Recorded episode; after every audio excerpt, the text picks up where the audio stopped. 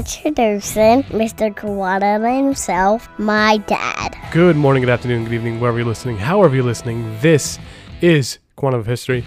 I'm your host, Donnie Waldron. Welcome into another episode. Today's episode 37 Casino Royale and the History of Arms Trafficking. We're also going to talk a lot about the West African slave trade and uh, a lot of good stuff as far as historical perspective about the um, the history of trading because uh, Casino Royale starts out, and uh, its main part, the main catalyst for starting the entire operation is a weapons trade. And uh, I think it's just a really interesting topic. We're going to bring on a fan favorite, Thomas Felix Creighton, uh, newlywed. Newlywed. He took the plunge. Congratulations, guys.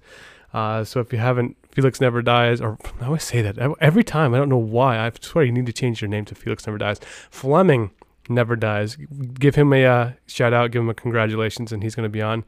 And his his podcast is actually what kind of inspired this episode. I always want to do this podcast and this episode and this topic, but I listened to him. And if you guys are not checking out Thomas's um, podcast, it's very good. A is for Albion. It's a um, really great podcast. He talked about his, uh, piracy you know, during in, in, the Red Sea off the coast of Somalia, and uh, I just really found it intriguing. So if you guys get a chance, check that out. It's the, called The Cost of Piracy. That's the episode that he did. It's a really good episode if you haven't listened to it. And uh, that's what kind of brought made me bring him on for this. And uh, I'm excited to go through this topic because it is an interesting topic, and I think that people will um, enjoy doing it. Also, good to get back to the more f- traditional format of episodes. I've had a couple of uh, episodes where I kind of went on a little off, a little bonus episodes. If you see an episode that's not numbered, it's going to be one of these other episodes. It's either Bond related or just topical or something like that with the going woke and things like that. And I'm, I went through it and I, you know, you get some, you get a lot of love, you get a lot of hate, you get a lot of things, but as long as it elicits a reaction, that's what matters. So, um, I got a lot of good support. Like, thanks for everybody who reached out and say, you know, same thing, good job, way to tackle it. Uh, and then for the people who are angry, yeah, sorry, is what it is. Uh, but yeah, anytime you elicit a response, at least it gets a discussion going and the point was made. And um, if people aren't reacting, then you're not saying anything. So I'm as excited. And uh, we're, but this one's going to be more back to normal, back to the regular scheduled quantum of history. Again, so episode 37 Casino Royale, the history of weapons trafficking.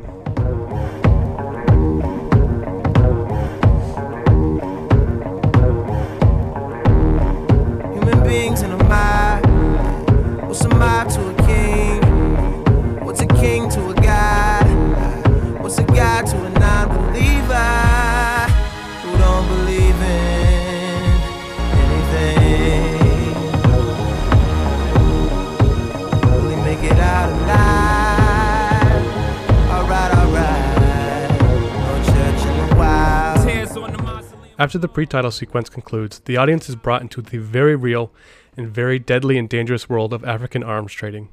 Mr. White introduces an Albanian banker named Le Chiffre to the leader of the Lord's Resistance Army, or the LRA, in Uganda. The actor portrayal is assumed to be depicting Joseph Kony buying weapons for his army. In the scene, it is subtle, but you can notice all the children mixed in with the army, and this was done on purpose to further portray Kony and his LRA. This part of the movie is a small window into the sad, greedy, violent, and deadly world of African arms trading. To understand the poignancy of this scene, we first have to go back to the 7th century. In Eurocentric nations, much of the emphasis was placed on West African slave trade. History has taught us how slaves were taken from Africa to the Americans in droves. Many are led to believe that this is where slavery began, but it's far from reality. While certainly the West African slave trade was booming industry in the 16th and 17th century, it pales in comparison to the Muslim Arab trade that had been going on in East Africa for a thousand years before that. When the Arab world first were conquering from the east, they initially tried to conquer towards Europe. Their quest for Europe was stopped as Europeans were able to modernize weapons and fight off the Muslim advance. The Arab world then turned their course towards Africa. In Africa, the Arab world found a new source of slaves. As Africans converted to Muslim and began enslaving other tribes, new slave routes were created. It is against Muslim religion to enslave other Muslims, so the conquest for slaves was passed through non Muslim tribes and nations. The route to Saudi Arabia went through the Red Sea, as the Arab nations were supplied with slaves. For Africa, this merely boosted an already in place practice of slavery. Africans enslaving other Africans had long been a way of life prior to Arab arrival. With a newfound rise in demand, Muslim Africans were now enslaving non Muslim Africans at an accelerated rate. As the 16th century began, European nations began colonizing throughout the world. Colonies in Asia and the Americas created a heightened demand for slaves. Initially, the Portuguese, with their vast and well established trading routes, were the first to embark on the slave trade. And by the 17th century, the Dutch and Great Britain had grown their networks. In the East African trade, Zanzibar, Tanzania, a small island just off the mainland coast, was a main hub.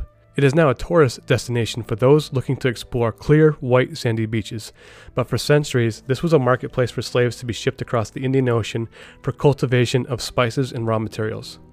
What did the Africans get in return? Overwhelming, the answer to that question has been guns, guns, and more guns. As European nations started to modernize their muskets and gunpowder munitions, the demand for these in Africa grew. The Europeans would trade with the African kings and tribal leaders. These African kings and tribal leaders are not worried with their subjects' needs, the famine, or the need for medicine nor resources. These men have those things.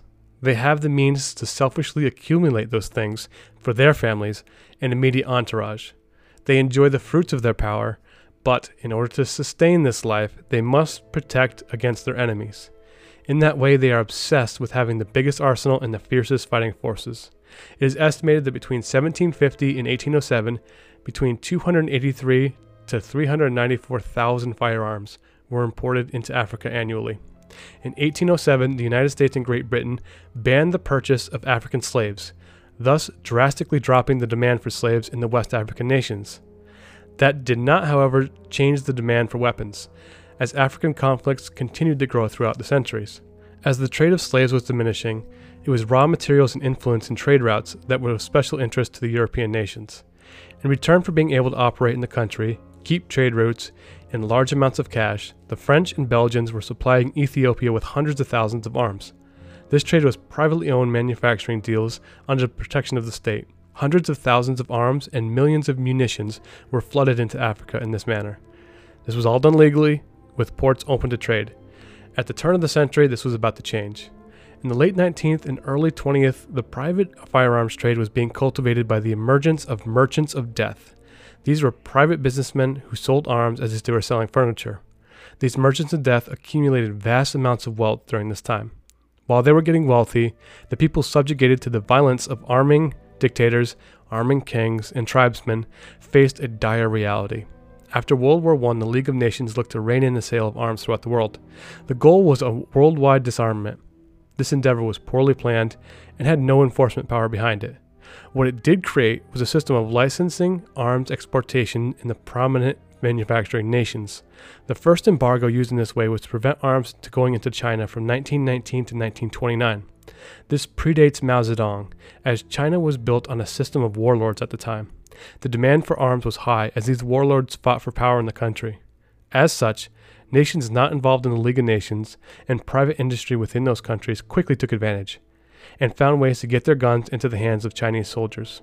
As Francisco Franco and the Spanish nationalists fought for control of Spain, another opportunity arose to capitalize on conflict. Arm manufacturers quickly found a new marketplace for their goods. Prominent merchants of death worked in conjunction with foreign intelligence agencies and rising fascist powers to get Franco and his troops the arms they needed to win Spain.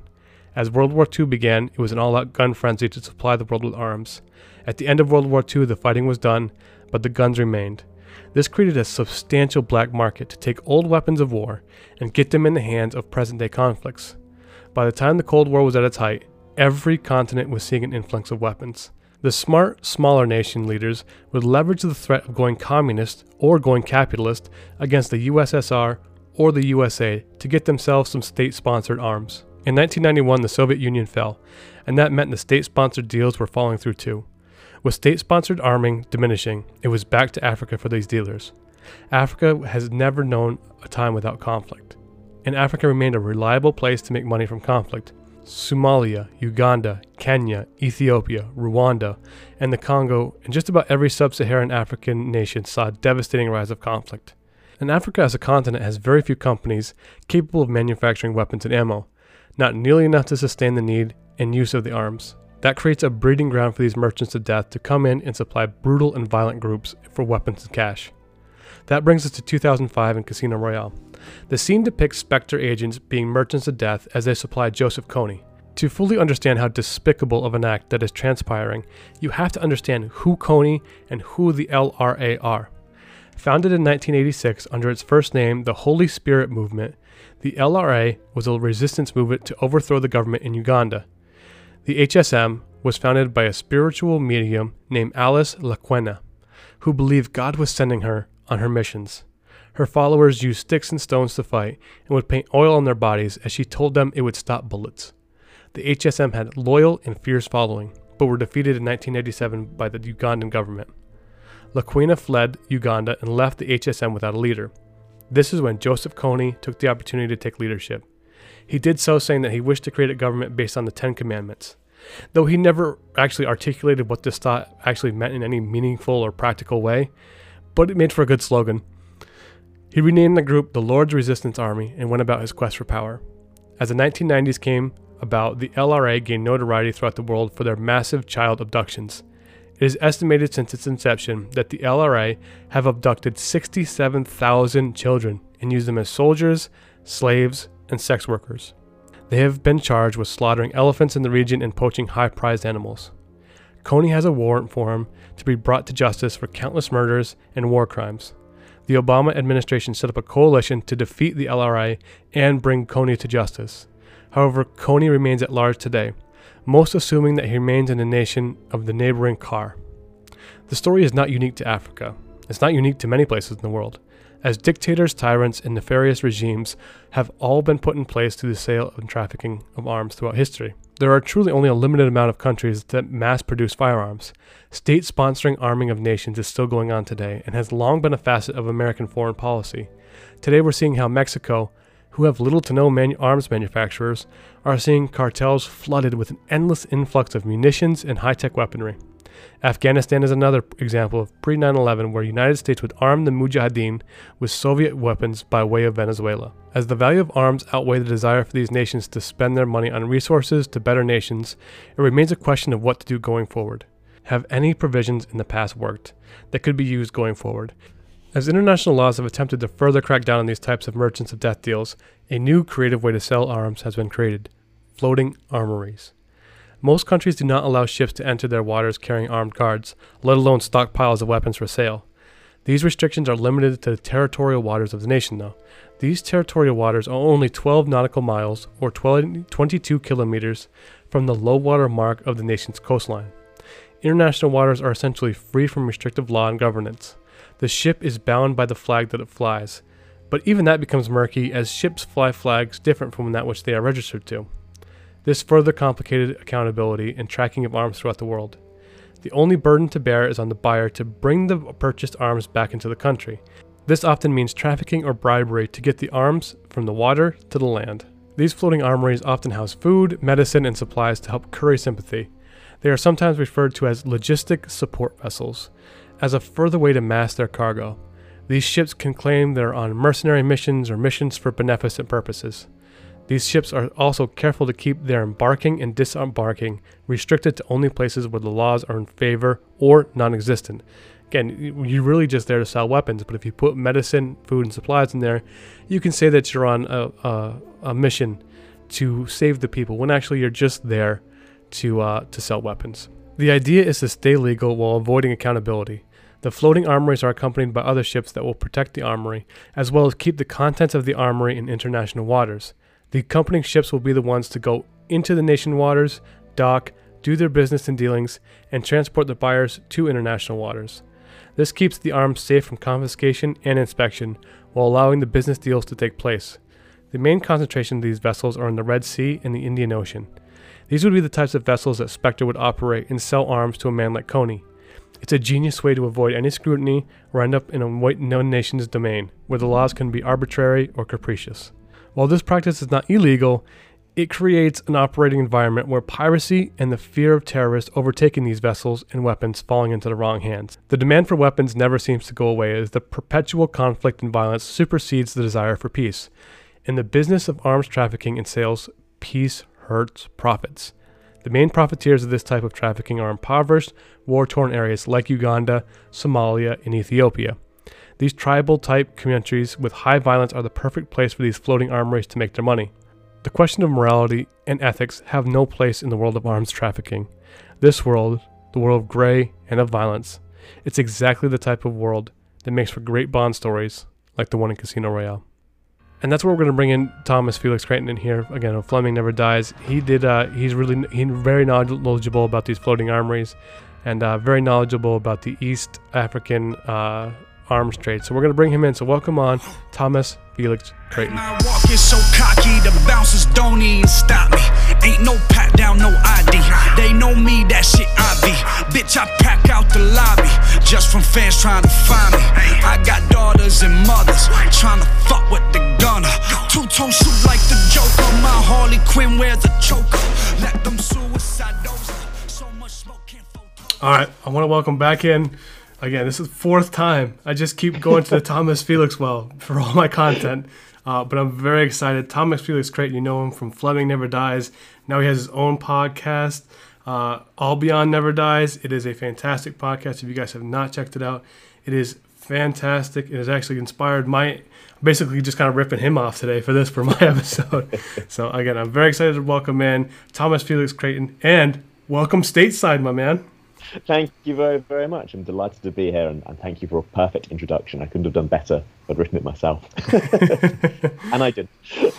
so the reason I had you on today, of course, besides being my the the, the, the four time guest, uh, is that I heard your podcast and I was just so interested. One, uh, it, it your podcast, The Cost of Counter Piracy in Somalia. Again, if you guys have not listened to it yet, it is a fantastic episode. It's a lecture that you did and it got me into thinking not only about this podcast but also I was always kind of looking into international law and find it so inter- interesting. So your podcast really also just helped broaden or narrow my focus about what I actually want to even go into as far as life in general. So I really want to thank you for that. And uh, let's go ahead and just go ahead and get talking about today. We're talking more about the piracy, about arms trafficking, about floating armories, child piracy. There's all sorts of things. So just go ahead and you want to introduce your podcast, what you were talking about that lecture, and then how we go from there.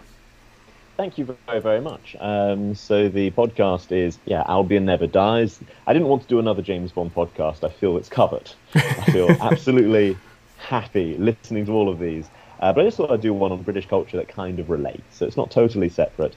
And so I've been putting out as much as I can to explain the context of, say, traditional British culture, uh, which is something I've often taught in other countries. Um, and I spent a lot of my life as an expat. Um, so seven years in Turkey, uh, six years in China, now the United States, and a few others. Um, and often I've been asked lots of questions about British culture, which has had me going on kind of rabbit holes to research. The episode you describe, yeah, the cost of counter piracy, that came from some old research I did now about seven years ago, and I was lecturing at a British university on, well, piracy and maritime security and that was drawing on a few different experiences I had. University Royal Naval units gave me a great insight into the British Royal Navy, and I was doing a master's in finance, accounting, and management, and that was at the time when Somali piracy, you know, Captain Phillips had just come out. Um, it was an interesting topic. So basically, I rang up all my friends of friends and saw if I could do uh, a bit of inside industry research, uh, and I ended up having a published paper on it, and as I say, lecturing on all these civilian companies that take all the stuff from China, ship it to Europe, a fairly mundane industry in many, many ways. Um, but suddenly they're dealing with the major security crisis of our time, which was piracy. Um, so these aren't naval, you know, military naval guys. Uh, they're not security guys, but suddenly they have to deal with it. Uh, they've no choice. So I found that a really interesting topic mm. of how people who, as I say, have no particular background in dealing with this, suddenly have to deal with this. Yeah, I think it's very interesting because you're dealing with these notions along the Red Sea and along that East African corridor where they don't have a strong centralized government. They can't make very good, I don't think, deals with these manufacturers, these arm hmm. manufacturers. Mm. They certainly are not doing it by themselves. So it's right for this area where these private companies hire these places to protect these things and have the floating armories, which avoid all this this scrupulation by being in international waters while trafficking to questionable regimes, kings, mm-hmm. dictators, warlords, and all this other stuff. And that whole area is just ripe for it. So, what did you find about your when you first came on to doing your research about the arms trafficking that was going on, especially on the, the around Djibouti and the east the uh, mm. um, East Africa corridor there? Well, first of all, it's the legal vacuum or perhaps the, the authoritative vacuum. So the area that's affected by piracy is known as the high risk area. It's clearly defined. And on the kind of the right hand side of that square is Somalia, uh, which hasn't had a centralized government for 20, 30 years. It does have governments. Uh, different tribal areas, Puntland, Somaliland, and so on, do have their different, come since the 60s, 70s, and it is one of the most uh, undernourished uh, populations in the world, and that's across the top of the high risk area. So, bordering these two, um, we, we're seeing kind of an absence of local authorities, and it's from that that we get piracy, right? We don't. We don't have piracy off the west coast of the United States. you have a strong local government that's able to, to project um, law enforcement into the sea. Um, so you get it in that vacuum of, let's say, legitimate uh, authority. Yeah, and so when you got in there, so what do you think is is the main um, as far as trying? Do you think when they're piracy, are they more targeting these arms traffickers, or are they targeting other just regular cargo, or do they know, or is there something if you get if you can detect which one of these are the floating armories that we say? Are these the, are these like the prime ones that they want, or is it more that they just will take anything that comes through the the harbor?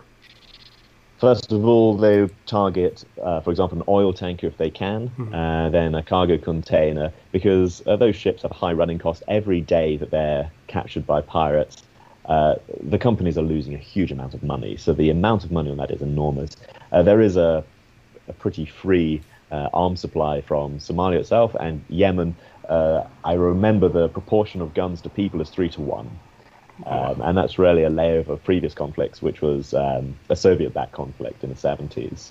Um, so there is a great wealth of weaponry in the region. And as as far as like you, when you say that, do you find that the the difference of the cultures as far as the emphasis on having weapons over material? Because you think that you just said three to one. That's that's an amazing statistic. Yeah. Uh, you you think about, and then you're talking about the most malnourished places on earth. Wh- What do you think it leads to? What kind kind of things are we talking like? Leads to child piracy, child labor, child soldiers. What happens in a in a in an environment like that? So what we have in the region is a very, very tribal um, culture. So the tradition is me against my brother, me and my brother against my cousin, me and my brother and my cousin against the world. Um, that huge supply of weapons is really a layover from the Soviet-backed uh, conflict in the 70s, and then the more modern conflict in uh, Somalia. And so what we end up with is a series of tribes where the young men need to provide. Right? We have that Yeah. in every culture in the world that the young fellas need to go out and, and make enough to get a house so they can marry and start a family. It's very relatable for a lot of us.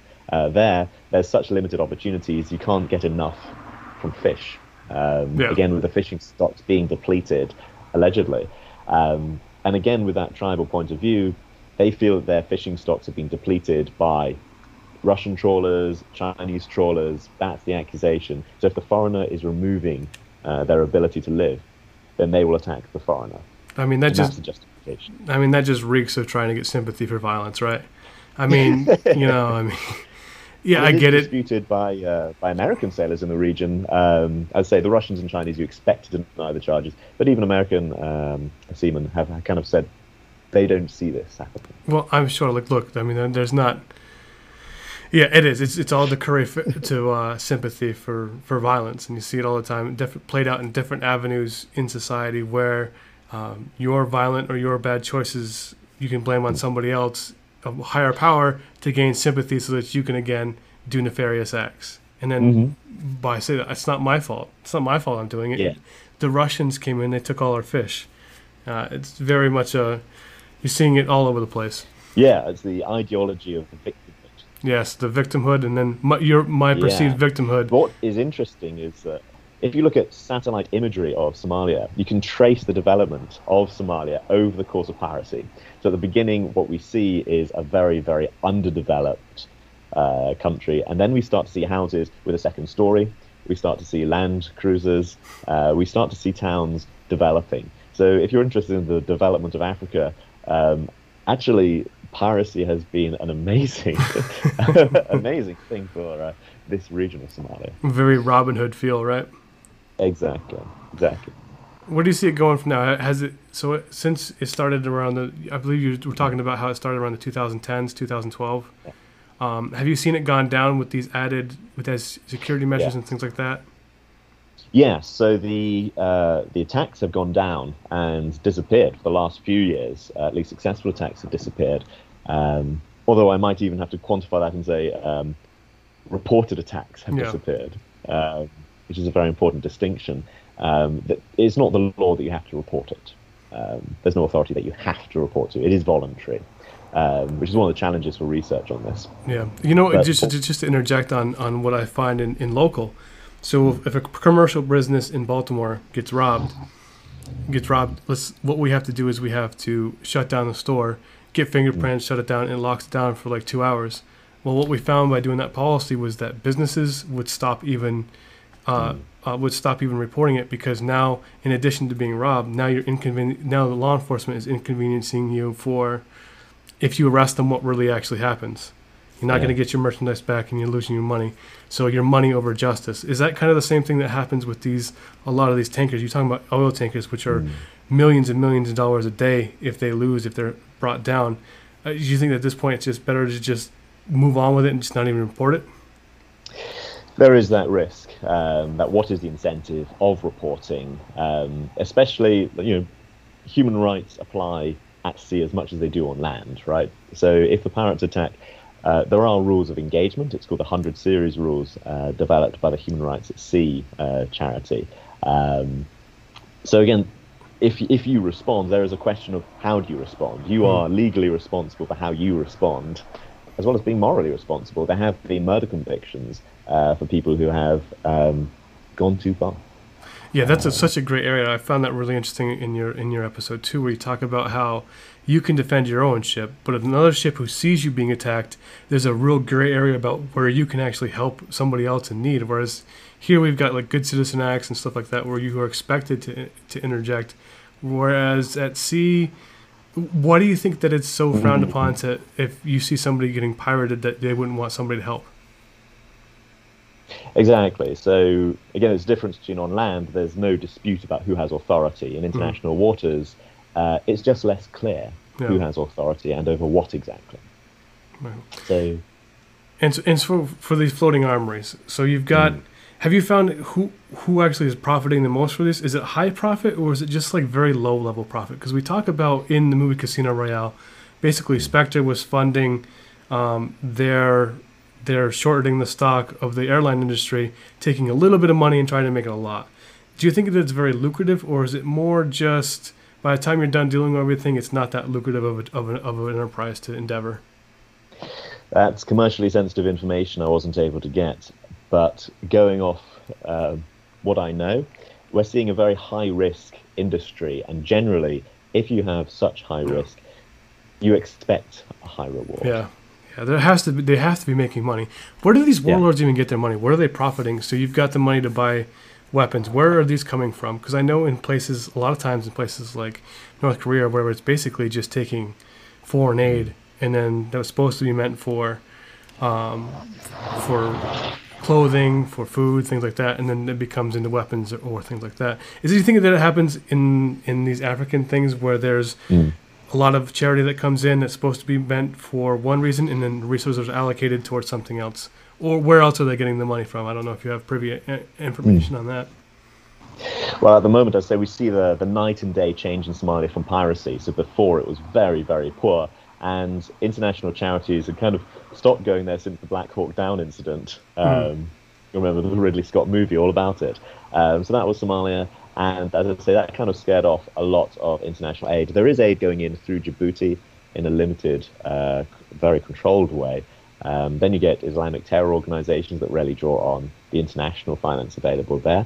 And then, to be honest, a lot of it is just the, the local economy, the local farming economy, um, which another factor can be global warming. Um, so if we have the, the spread of the Sahara Desert uh, affecting, uh, uh, they need to go somewhere and they need to get money from somewhere. So that can become another drive for the security nexus of the region. Great stuff. Great stuff. Um, do you have anything more you want to add to it?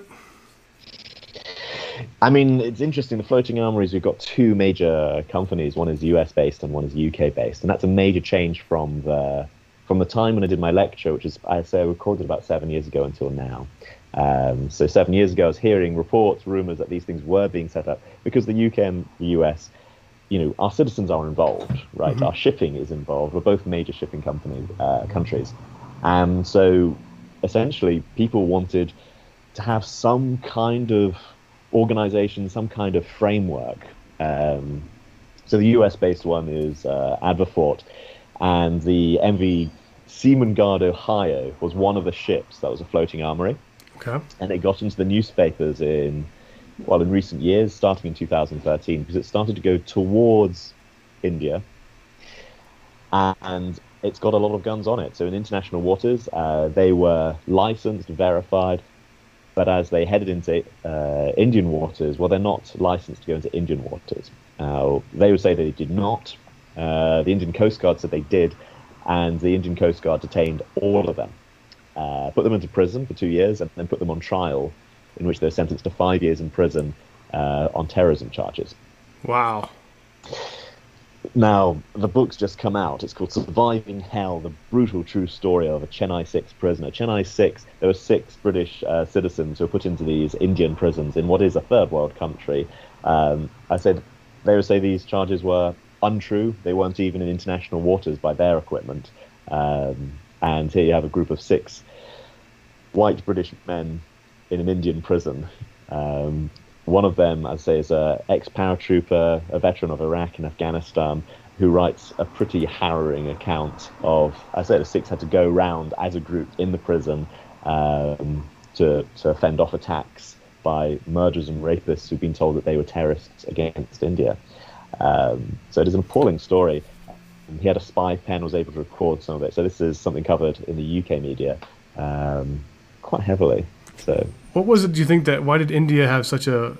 Was why did they have it out for these guys?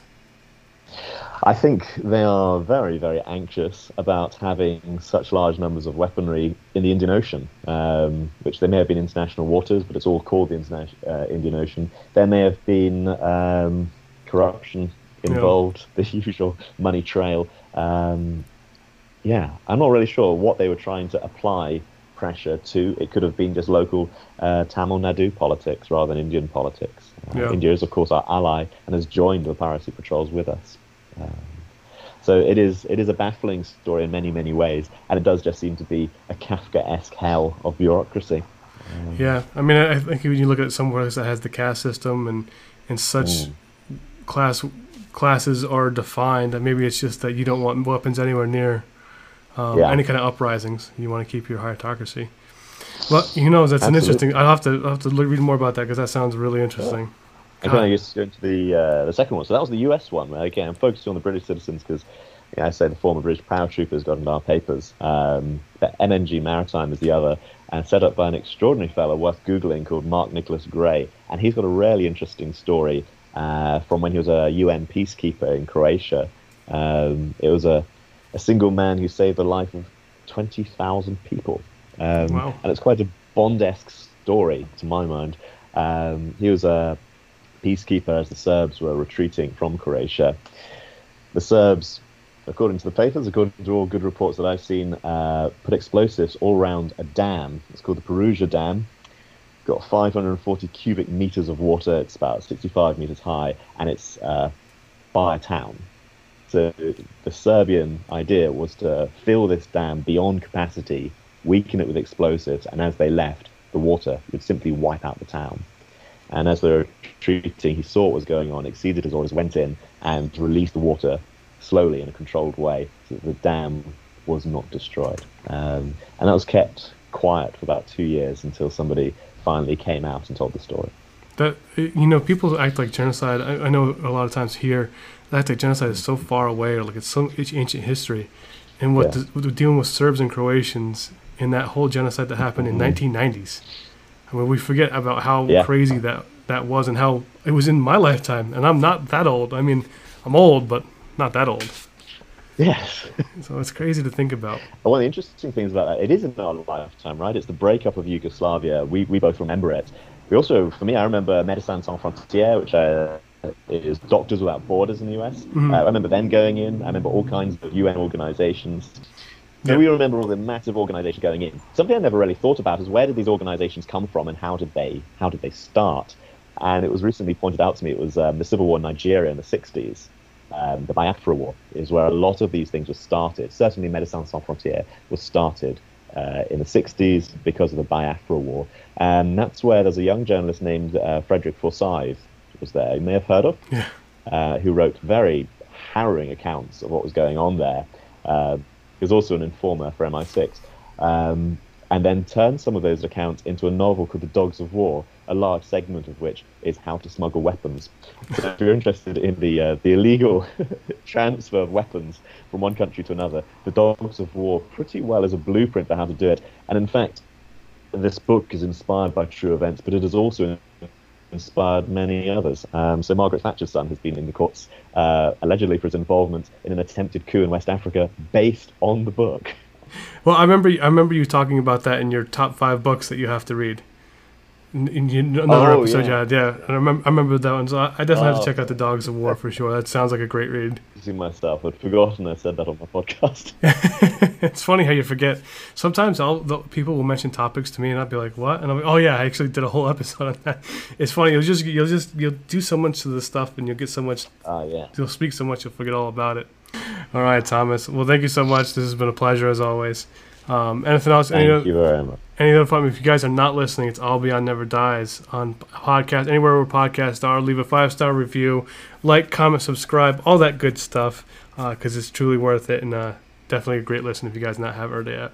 Thank you very much. It's a pleasure coming on here. Rapidly becoming my favorite podcast, apart from mine. All right, Thomas. Thank you so much, man. Till then, next time, Bye. take care, everybody. If you like what you saw, then hit that subscribe button. Comment down below and leave a like and then and hit that subscribe button. Why are you not hitting that subscribe button? Hit that subscribe button.